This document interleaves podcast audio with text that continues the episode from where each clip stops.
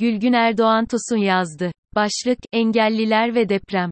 Deprem felaketi yaşanmadan önce de Türkiye'de engelli vatandaşlarımız, uzun yıllardır sosyal, ekonomik, siyasal ve kültürel yaşama katılım engelleriyle karşılaşmaktaydılar.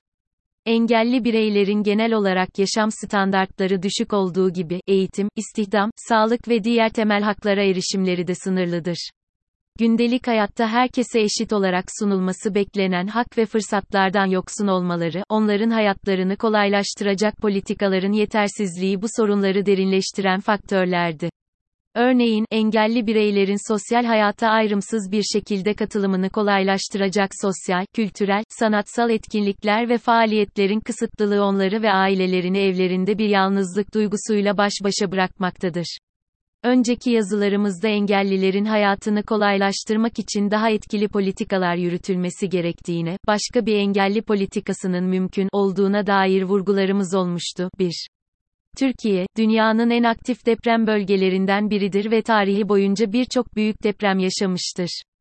1999 depreminde olduğu gibi, en son yaşadığımız 10 ili etkileyen depremler bir yandan ülkemizdeki deprem riskinin ne kadar büyük olduğunu, diğer yandan bu süreçte çocuklar, kadınlar, yaşlılar yanında engellilerin yaşadığı sıkıntıların yeteri kadar gündeme gelmediğini de gösterdi. Yaşadığımız depremlerin bölgede yaşayan engelliler üzerindeki etkileri ciddi bir sorun teşkil etmektedir. Depremler, herkes için ve tüm dezavantajlı gruplar için büyük bir tehlike oluştururken, engelliler için daha da büyük bir risk taşır. Engelli vatandaşların, deprem sırasında kaçmaları veya kendilerini korumaları hiç kolay değildir. Bu nedenle, bölgedeki sosyal yaşamın yeniden inşası sürecinde engelli vatandaşların deprem öncesi ve sonrasındaki ihtiyaçlarına uygun önlemlerin alınması ve desteğin sağlanması gerekmektedir. Depremin en büyük etkilerinden biri, engelli vatandaşların evlerinde mahsur kalmalarıydı. Türkiye'de nüfusun engellilik durumuyla ilgili veriler eski tarihli olmakla birlikte, yaş ilerledikçe nüfusun engellilik durumunun yükseldiği bir grafik söz konusudur. 2. Genel olarak OECD-AB ve Türkiye verilerine göre, dünya nüfusunun yaklaşık %15'i, Türkiye nüfusunun %13'ü engelli bireylerden oluşmaktadır. 3. Bu verilere göre, enkaz altında kalanların ve enkazdan kurtulanların en az %10'unun engelli bireylerden oluştuğunu söylemek yanlış olmayacaktır deprem öncesinde, engellilerle ilgili alınacak hayati tedbirlerden biri, doğal olarak tüm yurttaşların ve engellilerin yaşadığı binaların deprem yönetmeliklerine uygun hale getirilmesidir. Engelliler açısından binalardaki engelli rampaları, geniş kapılar, özel asansörler gibi temel ihtiyaçları karşılayacak koşulların sağlanması gerekmektedir. Deprem sonrasında yıkılan evlerin yerine yapılan tüm binaların engelli bireylerin ihtiyaçlarına uygun olarak inşa edilmesi bir zorunluluktur.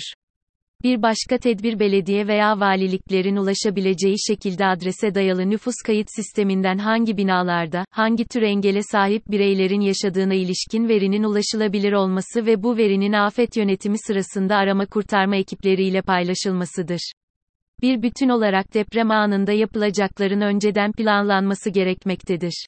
Engelli bireyler, önceden belirlenmiş bir acil durum planına göre hareket edebilmeli ve eğitimli olmalıdır. Afetler sırasındaki davranış kodları okullardaki eğitime entegre edilmeli, engelli çocuklar, gençler ve bireyler de bu eğitim sürecine dahil edilmelidir. Engelli bireyler depremin ardından yardım ekiplerinin evlerine ulaşması için diğer depremzedelerle birlikte günlerce beklemek zorunda kaldılar. Ancak kuşkusuz dayanma güçleri ve seslerini duyurabilme becerileri daha azdı. Deprem sırasında evlerinde mahsur kalan engellilere erişmek için hangi yollar nasıl kullanılabilir sorusu üzerine hepimizin ayrıntılı bir şekilde düşünmesi gerekiyor. Afet koordinasyonunda görev alan kurum ve kuruluşların engelli sivil toplum örgütlerini sürece dahil eden bir planları olmalı. Her bir engel türüne göre farklı yaklaşımların ve hareket tarzlarının geliştirilmesi elzemdir. Enkazdan sağ kurtulan engelli bireylerin ihtiyaçlarına uygun tuvalet, barınma, yiyecek, su ve ilaç temin edilmesi büyük bir zorluk oluşturdu. Depremden etkilenen alanda herkesin yaşadığı zorluklardan dezavantajlı gruplar ve özellikle engelliler çok daha fazla etkilendi. Nokta. Eğer engelliler, yardım ekiplerinin ulaşamadığı köylerde, mahallelerde yaşıyorsa yardıma erişim konusunda daha çok sıkıntı yaşadılar. Çölyak veya fenilketonuri (PKU) hastası olan yetişkin ve çocukların özel beslenme ihtiyaçlarının ne ölçüde karşılanıp karşılanmadığı bir soru işareti olarak ortada duruyor. Depremin bize gösterdiği bir başka önemli sorun alanı, engelli vatandaşların sağlık hizmetlerine erişimlerindeki zorluktu. Deprem sonrasında bazı hastanelerin yıkılması veya yolların kapalı olması, engelli vatandaşların ulaşım ve sağlık hizmetlerine erişim sıkıntılarını da artırdı. Deprem rehabilitasyon hizmetlerine erişimi de zorlaştırdı. Bunun nedeni birçok rehabilitasyon merkezinin ya ağır hasar görmesi ya da kapatılmış olmasıydı. Depremin ardından ayakta kalabilen hastanelerdeki yoğunluk ve eksiklikler nedeniyle, engelli bireylerin tedavi almakta zorlanması, fiziksel psikolojik ve duygusal rehabilitasyon süreçlerinin kesintiye uğraması geri döndürülmesi güç sonuçlara yol açabilir. Ayrıca depremin verdiği fiziksel hasar nedeniyle organ kaybı yaşayan, bir başka ifadeyle deprem sonrasında engelli hale gelen bireylerin fiziksel ve psikolojik rehabilitasyonunun başka illerdeki hastanelerde, güvenli ortamlarda sürdürülmesi gerekmektedir. Deprem, bölgedeki diğer yurttaşlar gibi engelli vatandaşlar üzerinde de ciddi psikolojik etkilere neden oldu. Depremin şiddeti, engelli bireylerin evleri sağlam bile kalsa kendilerini güvende hissetmelerini engellemektedir. Deprem sırasında yaşanan paniği ve korkuyu hissetmek, tüm engellilerin psikolojik sağlıklarını olumsuz yönde etkiledi. Deprem sonrası evlerinde mahsur kalanlar uzun süreli yalnız kalmanın da etkisiyle daha depresif hissedip davranabilirler. Depremin getirdiği yıkım ve kayıplar, engellilerin duygusal durumlarını çok daha olumsuz yönde etkileyebilir. Bu noktada, saydığımız depremin tüm bu olumsuz etkilerinin ortadan kaldırılması için merkezi idare, yerel idare, sivil toplum kuruluşları ve uzman meslek kuruluşlarının acil önlemler alması gerekmekte ve faaliyet planlarında engelli bireylerin özel gereksinimlerini dikkate almaları şarttır.